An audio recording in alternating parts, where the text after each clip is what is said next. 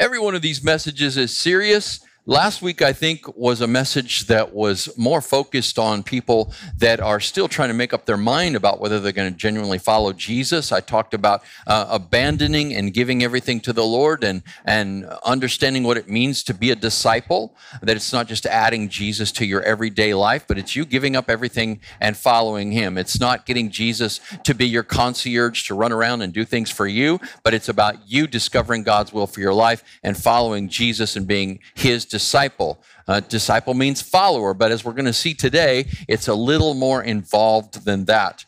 Um, about halfway through Jesus' ministry, and looking at the Gospel of John, uh, he performed a miracle. It's the only miracle that's recorded in all four Gospels. What do you think the only miracle recorded in all four Gospels is? It's the feeding of the 5,000, right? So there were 5,000 men. We don't know how many women and how many children were there. They counted the men. There were a lot of people there. There could have been 15, 20,000 people listening to Jesus. He's on a hillside. No megaphone, no electronic equipment. I mean, Jesus just knew how to teach and get the word out there. As we saw last week, they were crowding around him so much that Jesus got into one of the boats of the fishermen that he called to be his first disciples and he pushed a little away from the shore so that the people wouldn't crowd around him. So if I was standing out there in the middle of you all instead of up on this slightly elevated stage, it would be more difficult to communicate to you because you'd be looking at each other's heads. In fact, I've got a camera angle back here in the back that I switched and it's lower, kind of like you guys. And I really couldn't go to it very often when we were doing the music because it goes through everybody's heads. That's not a bad angle for just a, a little minute. But what I'm trying to get at is Jesus wanted to get out and away from people. And plus, if you've ever been on the water, you know that sound carries across water really, really well. So I didn't get into that last week, but I think that uh, Jesus, uh, who is the agent of creation, understands his creation and how to get the word out. Well, now we encounter this group of people, this large group of people that are uh, that are all listening to Jesus teach. Now,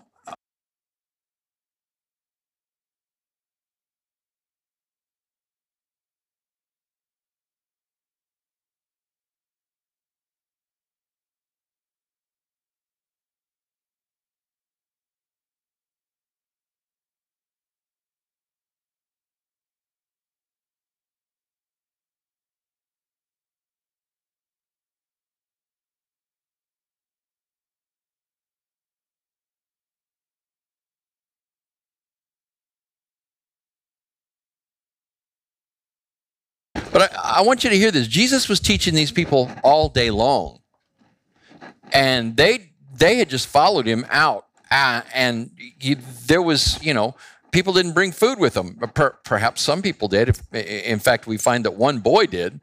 One boy brought some bread and some fish, and that's what Jesus used to multiply to feed five thousand people. Well, people were amazed.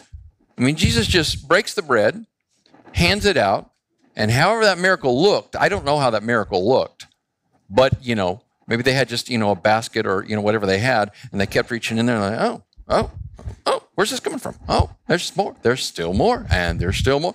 They fed five thousand people, right, from a few loaves and a few fish that one little boy brought. And uh, I don't want to get into that miracle, except that it's, uh, you know, it comes from the Creator, and the Creator can create at any time. So uh, people were amazed by that. And people had various reactions to that miracle, right? There were probably uh, zealots there. There were political activists of Jesus' day. They were those that wanted to overthrow the Roman government. We have people today that want to overthrow uh, our government as we see it.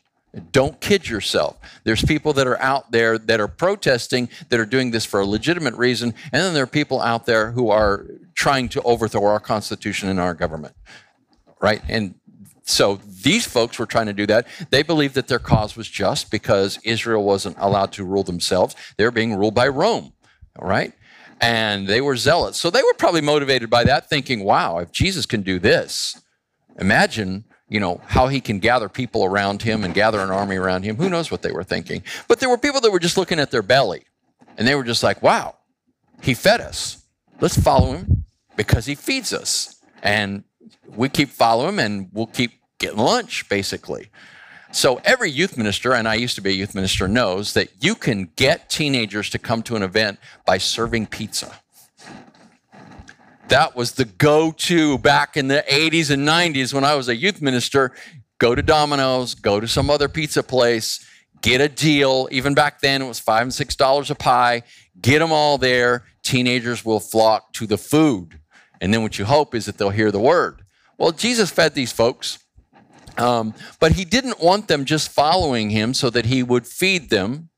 Not that Jesus doesn't think that feeding people is important, but he was on earth to point people to the Father and to help us all to understand that we have a sin problem that needs to be dealt with. And that's what Jesus did on the cross. And then he rose from the dead to deal with our worst problem, the curse of death, so that those of us that are in Christ now can find ourselves free of sin and free of death with the hope of eternal life. That's the end game of becoming a disciple, right?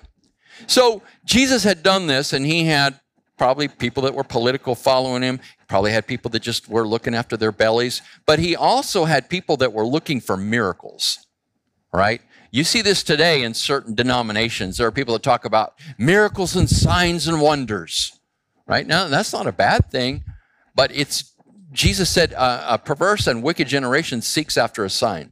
The sign is to point to Jesus. When you've got Jesus, you don't need any more signs.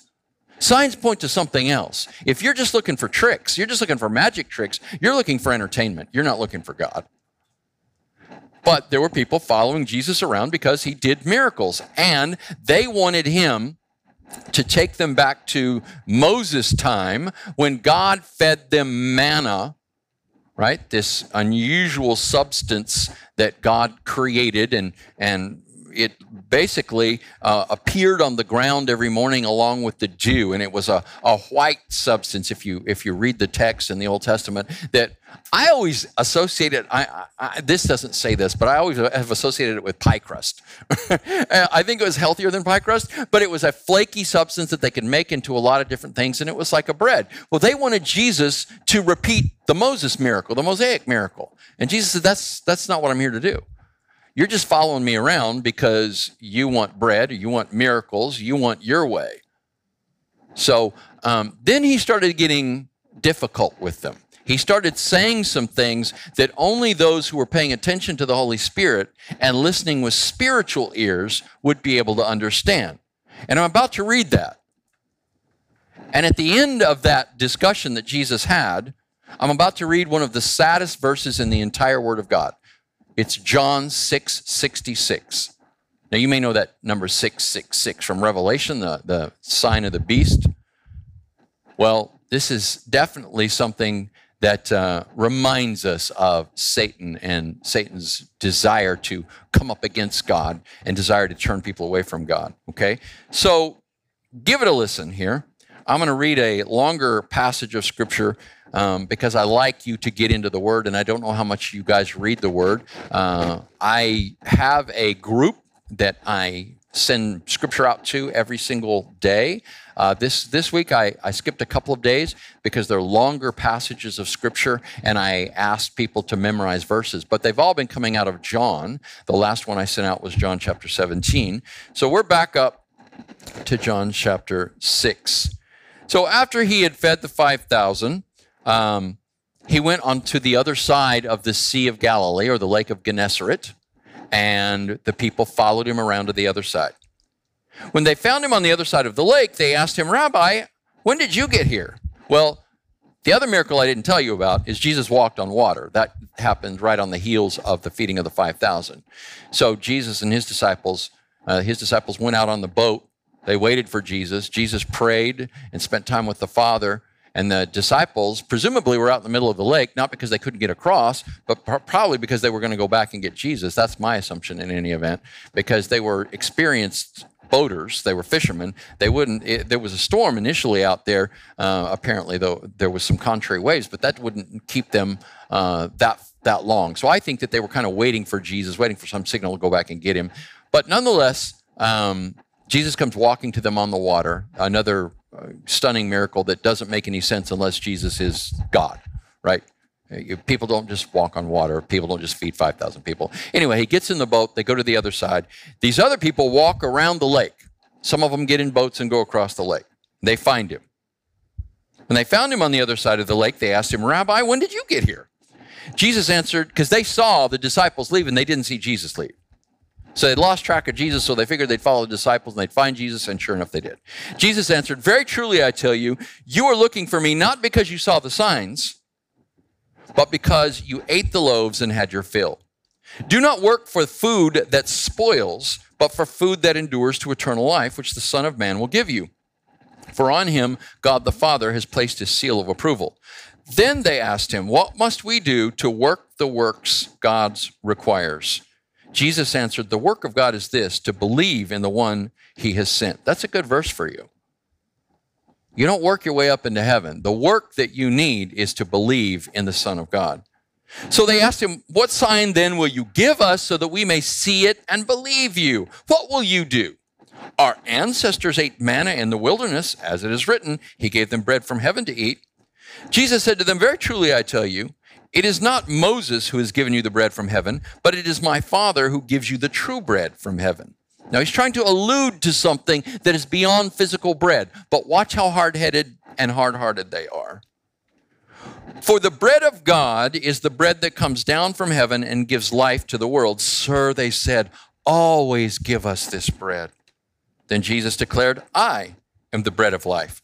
Whoever comes to me will never go hungry, and whoever believes in me will never be thirsty. But as I told you, you have seen me, and still you do not believe. All those the Father gives me will come to me, and whoever comes to me I will never drive away. For I have come down from heaven not to do my own will, but to do the will of him who sent me. And this is the will of him who sent me, that I shall lose none of all those he has given me, but will raise them up at the last day. For my Father's will is everyone who looks to the Son and believes in him shall have eternal life, and I will raise them up on the last day. Listen to that verse again. That's verse 40, chapter 6. Right? There are people who think that only a specific number that God chooses are going to be saved, and everybody else is just going to be lost. Now, I want you to understand if God doesn't offer salvation to us, our choice is irrelevant.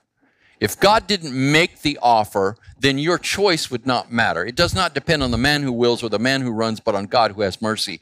But God has offered salvation to everyone. Who has God offered salvation to? Everyone, everyone, everyone, everyone. For God so loved a few people, the world, that he gave his one and only Son, that whoever, a select group of people, no, whoever believes in him will not perish, but have everlasting life. Are, are you a whoever? Are you an everyone? Are you part of this world?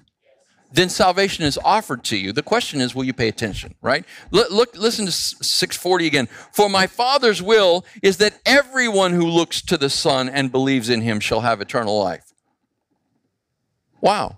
Jesus has already given this illustration from the Old Testament about a time when the Israelites, same time they were in the wilderness getting the manna uh, from heaven, um, God got really frustrated with them because they were complaining a lot and they were accusing God of dragging them into the wilderness to torment them and, and kill them and their children. And so God just set loose a bunch of serpents in their midst. Now, I don't know if you've ever been in the desert, but there's snakes in the desert. I grew up in Phoenix. There's snakes in the desert. There's rattlesnakes in the desert. I can tell you a story about um, my dad sitting on a barrel while we were watching a, a, a, Formula One race uh, there used to be a, a, little track out there, and there was a Formula One race, and he sat on this 50, ground, 50, gallon, 50 gallon drum, and as he did, he kind of pushed it forward, and there was a rattlesnake coiled underneath it. I've never seen my old man jump so high in my life. And he got rocks and sticks and everything else and threw it at this. I mean, he just turned this snake into a bloody pulp, right? He finally killed it and he went over and cut the rattles off. I still have those rattles. So there are snakes in the desert. Well, these snakes went in and they bit people, and they cried out to God, who they were complaining to and accusing. And so God said, Here's what I want you to do, Moses. I want you to make a bronze serpent on a pole. And I want you to put it up. It has to be high enough so anybody in the camp can see it. And if they look to it, then they will be healed from these snake bites. So that's exactly what happened. Jesus likened himself to that serpent that is raised up in the wilderness, that if you look to him to be saved, you will be saved. It's interesting that Jesus on the cross is a clear reminder of that serpent on the staff, right? So Jesus became our sin on the cross. Jesus is God's son. Jesus is pure. His life is holy, but he became our sin on the cross. Just like that snake represented what was biting and hurting those people, right? It was the, the snake was the curse upon the people for their sin. Jesus became the curse of sin that you and I have on us and then died so that that curse would be removed. Amen? So when you look to him, you're saved. Now, he's saying it again here, that was in chapter 3 that he made that statement. In fact, it's right before John 3:16, which we just quoted together a moment ago. He said, The one who looks to the Son and believes in him shall have eternal life. So if you look to Jesus and you believe in him, then you will have eternal life. That's a very, very big deal. At this the Jews there began to grumble about him because he said, I am the bread that came down from heaven. Now, I want you to understand when John, the, in the Gospel of John, John was a Jew. When he uses the term Jews, he's not referring to an ethnicity. He's referring to those who were in religious leadership among uh, his people. They said, Is this not Jesus, the son of Joseph, whose father and mother we know?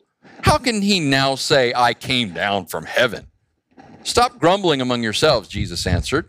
No one can come to me unless the Father who sent me draws them, and I will raise them up at the last day. It is written in the prophets, they will all be taught by God.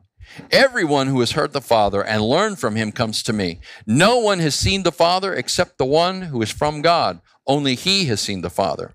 Very truly, I tell you, the one who believes has eternal life. There's another very simple verse. The one who believes has eternal life. Can you remember that verse? The one who believes has eternal life. Do you believe? Do you believe Jesus is the Son of God? Do you believe he died on the cross for your sins? Do you believe he rose from the dead? You have eternal life. Open your heart up, let him fill you up with his spirit. Right? Verse 48 I am the bread of life. Your ancestors ate the manna in the wilderness, yet they died. But here is the bread that comes down from heaven. He's referring to himself which anyone may eat and not die. Now he's getting into something that sounds kind of weird. I am the living bread that came down from heaven. Whoever eats this bread will live forever. This bread is my flesh, which I will give for the life of the world. Okay, so now there's some of them that are going, ah, that just sounds odd. That's strange. Is he going to tear off a piece of his forearm and give it? I don't. That's. Mm. Well, obviously, Jesus is speaking spiritually. Let's continue to listen. Then the Jews began to argue sharply among themselves How can this man give us his flesh to eat? Jesus said to them, Very truly, I tell you, unless you eat the flesh of the Son of Man and drink his blood, okay, now we're getting really, really strange, you have no life in you. Whoever eats my flesh and drinks my blood has eternal life, and I will raise them up at the last day. For my flesh is real food, and my blood is real drink. Whoever eats my flesh and drinks my blood remains in me, and I in them. Just as the living Father sent me, and I live because of the Father, so the one who feeds on me will live because of me. This is the bread that came down from heaven. Your ancestors ate manna and died, but whoever feeds on this bread will live forever. He said this while teaching in the synagogue of Capernaum. Verse 60. On hearing it, many of his di- disciples said, This is a hard teaching. Who can accept it? Aware that his disciple, now, it was the Jews before, right? It was the religious people before that were having a problem with Jesus. Now, it very clearly says it's not just those that are having a problem with this saying.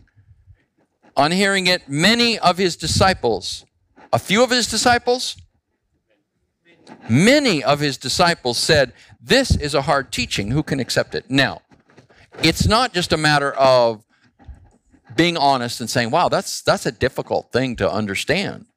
Jesus, that's a hard thing to, for you to say. What you're going to see is some of them didn't stop there, right? Aware that his disciples were grumbling about this, interestingly, in the wilderness, that is under Moses in the wilderness, the people grumbled all the time. In fact, that was one of the reasons why the serpents were sent into their midst. And here we have Jesus' disciples and they're grumbling. Jesus said to them, Does this offend you? Then what if you see the Son of Man ascend to where he was before?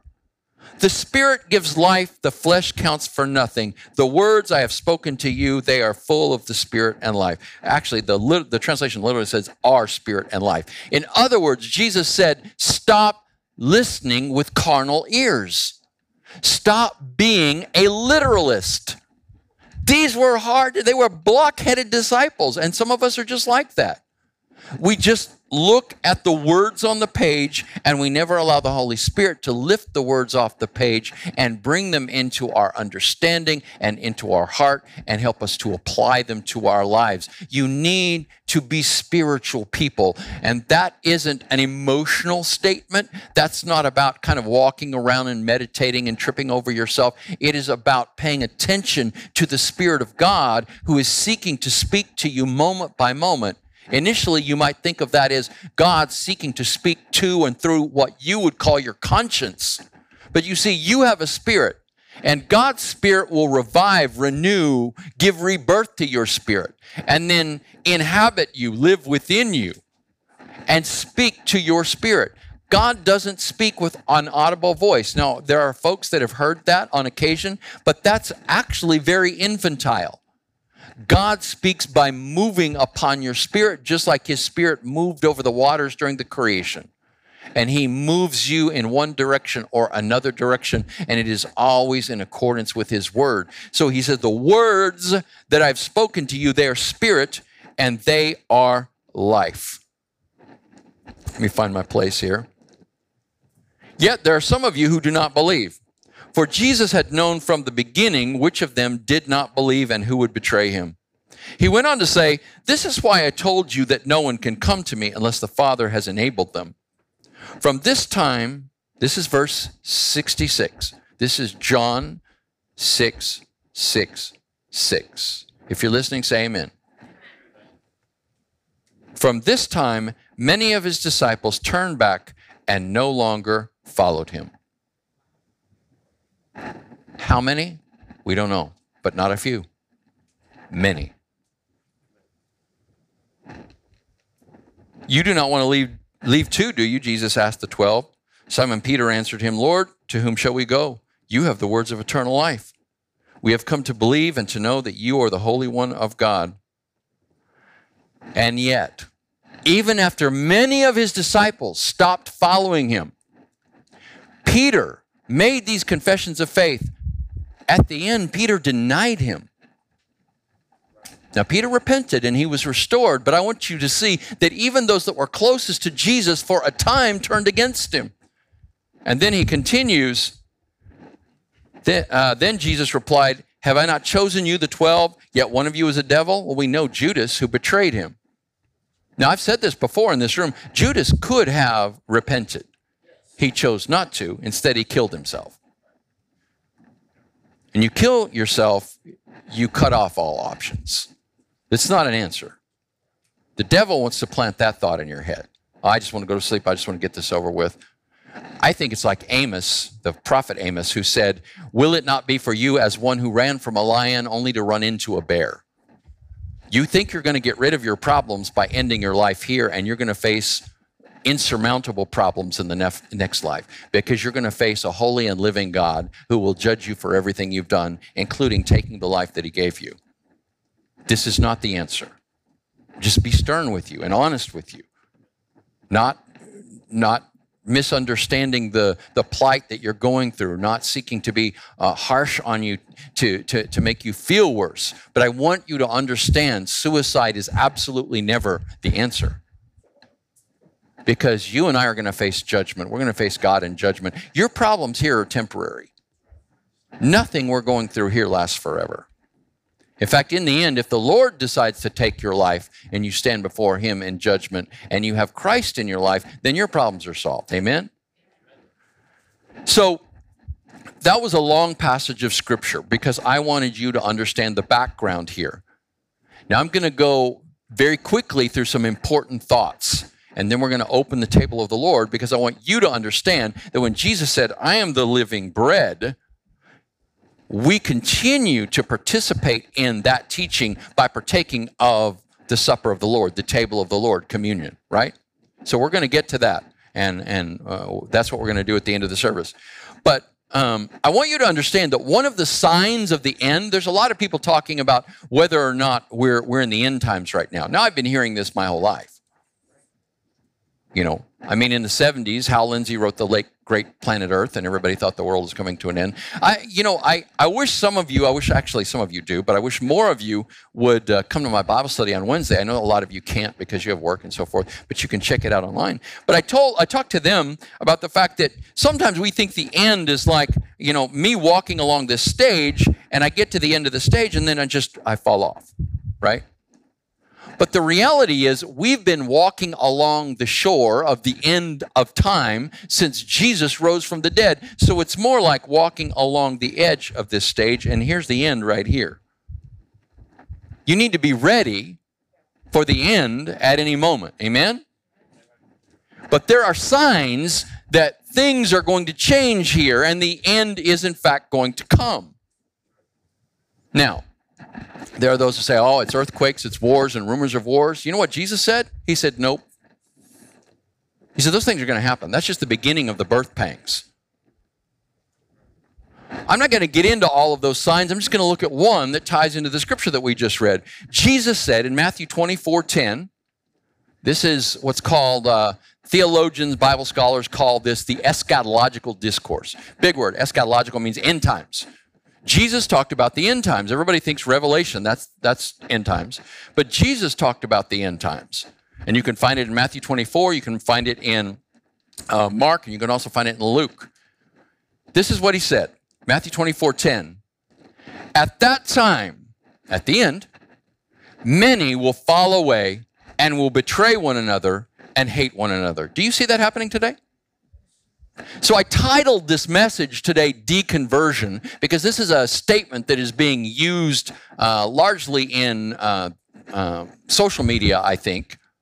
I haven't heard it in mainstream media, but I don't really pay attention to the mainstream media much anymore. But deconversion just means you were once a believer and now you have turned away from the faith.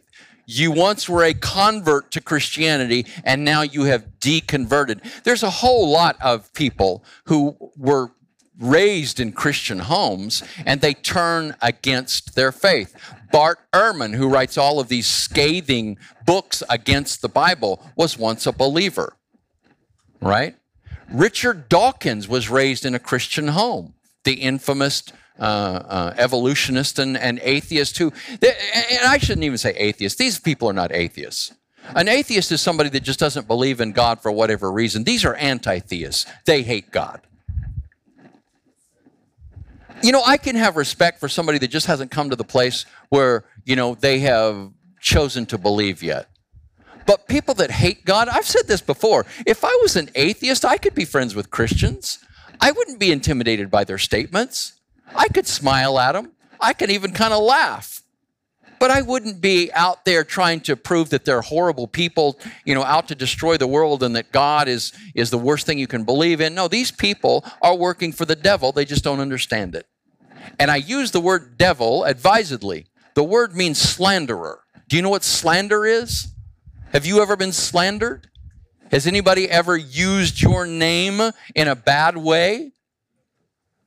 These people are the devil's tools because they're slanderers of the living God. Listen to some of the things that Dawkins says, right?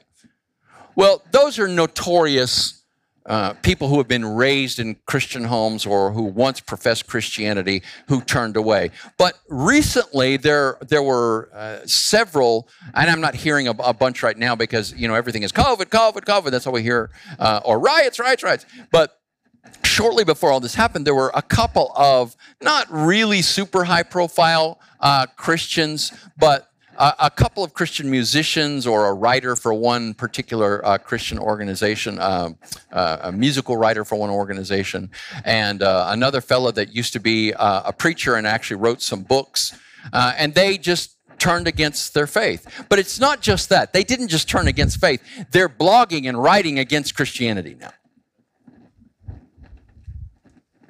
If I were you, I'd be very, very, very afraid.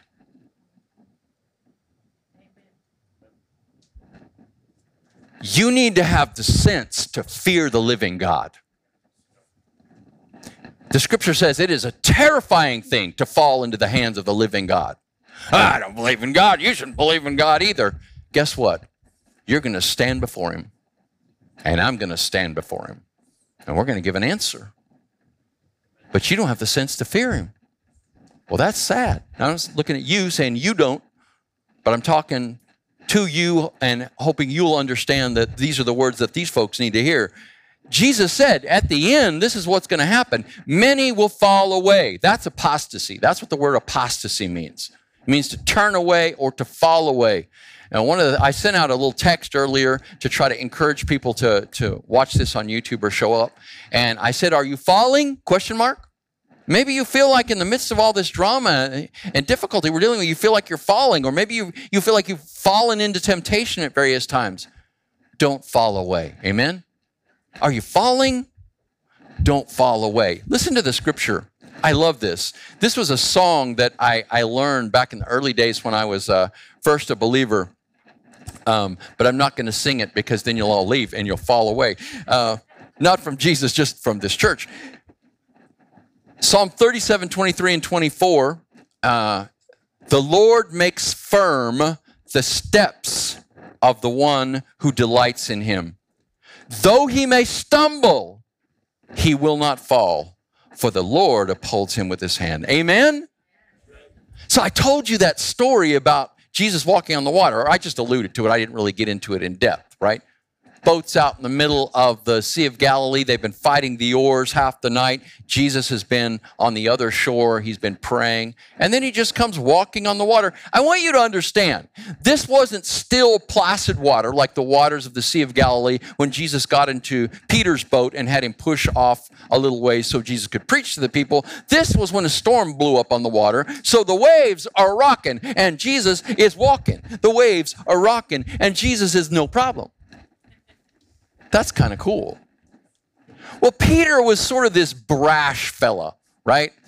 I have there's there's part of me that's very much like Peter. And so he said, "Lord, if it's you, bid me come to you on the water." Now, if Jesus were, you know, people today, he would say, "Oh, no, too dangerous for you, Peter. I don't want you to walk out on the water. I'm not sure about your faith. No, Jesus said, Come on. Jesus stepped out of the boat, started walking on the water, and then he started looking around, and the waves are rocking, and the wind is blowing, and he got his eyes off Jesus, and boom, as soon as he did, he started to sink. Glug, glug, glug. What does he say? Lord, save. He starts to sink. Lord, save. Immediately, it says, Jesus put out his hand and picked him up and they were in the boat. Amen? That's you. That's you. Are you falling? Stick up a hand. Don't turn against the Lord and drown. Stick up a hand. Call out, Lord, save. You know, when Jesus was going into Jerusalem, they were all calling out, Hosanna, Hosanna. You know what that means? Lord, save. Save now. Lord, save us now. That's what you need to cry out. You don't have to have some intricate scriptural religious prayer. All you got to do is be honest with God. Just cry out. There was a, a, Pharisee one time praying in the synagogue, and he, he just prayed this big prayer, largely just talked about himself. And the scripture said that there was a tax collector in the back of the room. Tax collectors are annoying. Did you know that?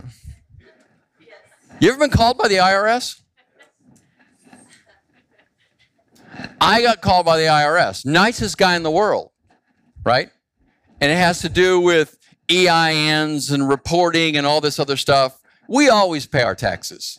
And it's frustrating to me that the IRS doesn't get it right. But this tax collector is calling me, and I'm like, you know what, dude? You sound really nice, but I don't want to hear from you. I don't like you. The guy called me in the, in the middle of the shutdown during COVID. I'm like, what are you calling me for? I'm trying to be nice, but I'm not feeling very nice. I'm trying to give you an idea of what people felt about these tax collectors because back then, tax collectors were allowed to add revenue. They were allowed to collect as much as they could collect. They kind of added on a tip for themselves. Hey, the Roman government says you owe this, but you're going to give me this because I need a tip. Well, this guy's the super nicest guy in the world, except he's annoying because he's a tax collector. But the scripture says this tax collector came to the back of the synagogue, this guy that's hated by everybody, and he wouldn't even look up. Now, the standard way the Jewish people would pray is like this He wouldn't even look up, he just looked down and he said, Lord, be merciful to me, a sinner. That's all he said. That's pretty simple, isn't it? Lord, be merciful. Mercy is when you don't get what you deserve. Oh, I deserve more than this. You deserve death and hell, and so do I. Well, I deserve a better car and a better house. You're a sinner in need of grace. Amen? You and I deserve nothing but death and hell. Jesus died on the cross so we wouldn't get what we deserve. That's mercy. This guy cried out, Lord, be merciful to me, a sinner. Jesus said in that parable, He said, only one of those men went out right with God that day. Well, who do you think it was? It was the despised tax collector who wouldn't even look up, who cried out, Lord, be merciful to me, a sinner. That's you and I. Wherever you are, however far you've gotten away from the Lord, you need to have the humility to cry out to God, Lord, be merciful to me, a sinner. Know that the Lord will uphold your hand. Now, listen to what the Apostle Paul said, affirming Jesus' teaching, speaking this same teaching that many will fall away in the end when he, uh, the Apostle Paul, that is, spoke in Second Thessalonians, which is another book that speaks a lot about the end. So you just think of Revelation as speaking about the end. I just told you you can read in Matthew 24. Where can you read? And you can read in Second Thessalonians. What book? Right? And there's a little bit about Jesus returning in First Thessalonians 2. But listen to this verse, Second Thessalonians 2 3. Let no one in any way deceive you. For it will not come. What is it? The day of the Lord, the end of time, right? Judgment day.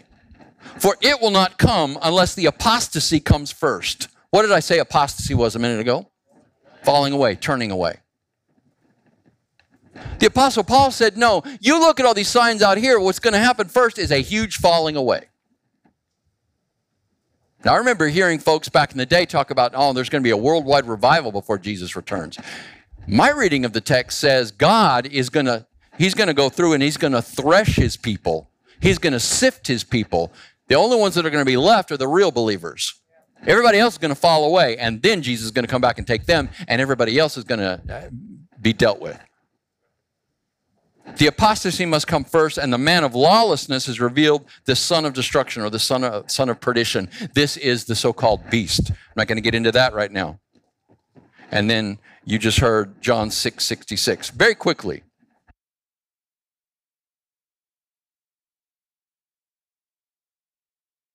Jesus has got plenty of enemies today. Amen? It's not just people that, eh, I don't know, I don't believe all that. And no, there's people that are just actively, avidly against Christians and Christianity. But we're not going to focus on them.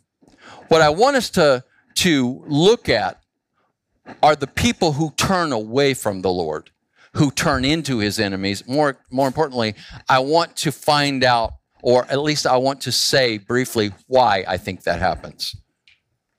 Suffice it to say, I don't think they ever really believed to begin with. Here's what I mean Jesus has fans. Now, he had more fans back in the 70s than he's got now, but he's still got fans. Oh, Jesus, we love Jesus. Woo! Love Jesus. It's awesome. We sing loud songs and we go to conferences and, you know, we do all these things and Jesus has fans. Jesus makes me feel good. He has fans. But fans turn away really quickly when things don't go their way. Fans remind me, I was listening to Pastor Craig back in the back back there, and they were talking uh, they were at the section in Matthew where he's uh, talking about the, the, the parable of the soils. Sometimes it's called the parable of the sower, but it's really about different soils. The sower sows the seed. The seed is the word. The sower is the Lord. And some of the seed falls on the path, and the birds come and take it away. That's any kind of distraction, right? You're already not paying attention if that's the case. And then it says, some of the seed falls on rocky ground and it immediately springs up. But then it withers away when the sun comes out because it has no root. And Jesus said, that's people but they don't have any root in themselves. So when persecution or affliction arises, then they wither away, they turn away. There's no root. And then he said, Some of the seed falls among the thorns, it falls among the weeds. And the weeds grow up together and they choke out that wheat, presumably, that we're dealing with there. And Jesus said, That's people who are looking for um, wealth. They're, they're seeking wealth, or uh, they're, they're, they're afflicted by worries, right? Those who seek wealth, or they're worried and other things like that. And he said, in the worries of this world and their, their desires for wealth and other things, he said, those, those grow up and then choke them out. All right, I want you to notice something. There was seed that never went in the ground. Those people obviously aren't saved, right? The seed never even got in. But there are two times, two types of soil where the seed actually got in and a plant started to grow. But you know what? No fruit was ever produced.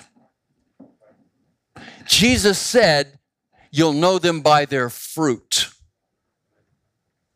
Jesus cursed a fig tree one time because it was in leaf the way it would have been during a time when it was bearing fruit, but it had no fruit. There's a whole lot of Christians, so called, who have grown up in church, or they've gone to church with somebody else, or have variety of motives and reasons, and they never bear fruit. When persecution arises, when affliction happens, when they get allured by the world's temptations, when they get filled with worries and fears, they turn away from the Lord and they fall away from the Lord. So, what I'm going to tell you is they never had real faith to begin with. Here's how I, I was thinking about it earlier, and I could have just done this as the sermon. Jesus has fans, right? that could be like the people that uh, you know the, the the seed that falls uh, among the uh, the rocks right? Jesus has people that follow along. They're followers but they follow along. And by that i mean they follow other people. See you might be here today because somebody invited you and that's awesome. But if the only reason that you continue to come to church and, and seek the Lord and, and, and, you know, look into the Word of God and so forth is because of somebody else, then eventually they're going to disappoint you and you don't have your own faith anyway. There are some of you that were blessed enough to have Christian parents. They taught you the right things, they sought to take you to church. I'm sure they weren't perfect, nobody's perfect. But you were blessed to have Christian parents. But God has no grandkids. You have to establish your own faith. It's got to become yours. I told you I was a youth minister for a long time. That's what I sought to do with young people. Whether they were like me, where they didn't grow up in church, or whether they were young people that grew up in the church, I tried to help them understand you have to establish your own faith with the Lord Jesus Christ. You can't just follow along, right? Then there are those who follow Jesus around. These were the ones that were looking for Jesus to do a trick, to do a miracle. So there are people that, um, you know, their, their, their, uh, curiosity is aroused concerning religious things. And they may, they may stray into a church or, or, or, or get involved in some sort of Christian movement or even another religious movement for a period of time but they're looking for Jesus to do a miracle. And if he doesn't do a miracle, basically, this is what they're saying What have you done for me lately, God? They don't remember what God has done. They might not have experienced much of what God has done or paid attention to it, but they're the people that are saying, What have you done for me lately, God? These are the ones that are seeking God for what He can give them. And I will tell you this many times God will simply stop offering anything because He wants your faith to be in Him. He doesn't want your faith to be in what He can give you, right? So there are fans, people that follow along. That's people that follow other people, people that follow Jesus around these are the ones, by the way, that say, I'll believe it when I see it. You ever heard that saying, I'll believe it when I see it? That's not faith. When you see it, you see it. No faith required. Seeing is not believing, but believing, real faith, is seeing. Then there are those who follow as disciples. They are students, they are apprentices. And that was what we found with these disciples that turned away from Jesus. They were real disciples, but they never produced any fruit. You can go to church, you can take notes, you can sing the songs, you can read the Bible. But does your heart belong to Jesus? Have you abandoned it all for the sake of the call and chosen to follow him? Will you follow him anywhere he leads you? Will you do whatever he tells you to do? Will you allow his life to become your life? That's what we're saying. That's what we're doing when we're partaking of the table of the Lord. We're partaking of that bread and we're saying, This is the body of the Lord. That's Jesus' flesh. Your flesh and my flesh is impure, it's imperfect, it's corrupt. Jesus' flesh was pure, it was perfect. Jesus' flesh is the, the, the human nature that you and I should have, but don't because we're in a fallen world. Jesus was unfallen, he was perfect. So when I take that bread, I am saying, I seek to take this body of the Son of God into me. And I recognize that that's going to involve me suffering as the Son of God, the Son of Man, suffered on the cross. I'm going to have to take up my cross and follow Jesus. That's what's happening when I'm uh, partaking of that bread. And the scripture says in the Old Testament, the life is in the blood. Say what I just said.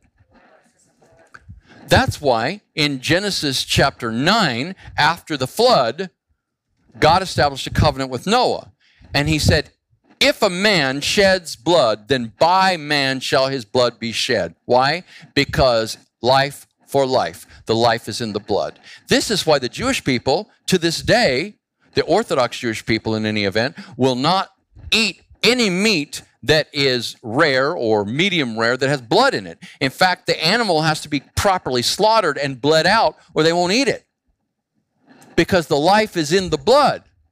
Are you getting this? We need Jesus' life in us, and we drink the cup of the Lord to remember that He poured out His blood for us on Calvary, but also so that we will recognize we need to take the life of the Son of God into us. Do you understand communion better now? That's why Jesus said, I need you to eat my flesh and drink my blood. He wasn't trying to turn this into some sort of a horror movie. He's trying to help people to see something from a spiritual perspective that they wouldn't see otherwise. Finally, last thing here friends, that's the people that were once followers, they become the friends of God. We love as Jesus' friends through persistent obedience. Last scripture, John 15, 14 through 16. Jesus said, You are my friends if you do what I command you. Finish the sentence. You are my friends if Not if you feel wonderful about me, not if you sing songs about me. Do sing, do feel great about him. But no, he said, if you love me, you'll do what I tell you. No longer do I call you slaves, for the slave does not know what his master is doing. But I have called you friends. For all things that I have heard from my Father, I have made known to you. You did not choose me, but I chose you. My choice trumps your choice, is what Jesus says. And appointed you that you would go and bear fruit. Did you hear that? I appointed you that you would go and what? That means these are authentic disciples because they're not just the plant that grows up and dies out. They're the plant that grows up and bears fruit. They're not the tree that has a bunch of leaves and says, See me, see me, look at how beautiful I am. It's the tree that bears fruit to feed the world. Jesus said, I've called you friends for all thing that I heard from my Father, all things I heard from my Father, I've made known to you. You did not choose me, but I chose you and appointed you that you would go and bear fruit and that your fruit would remain, so that whatever you ask of the Father in my name, he may give you. Amen.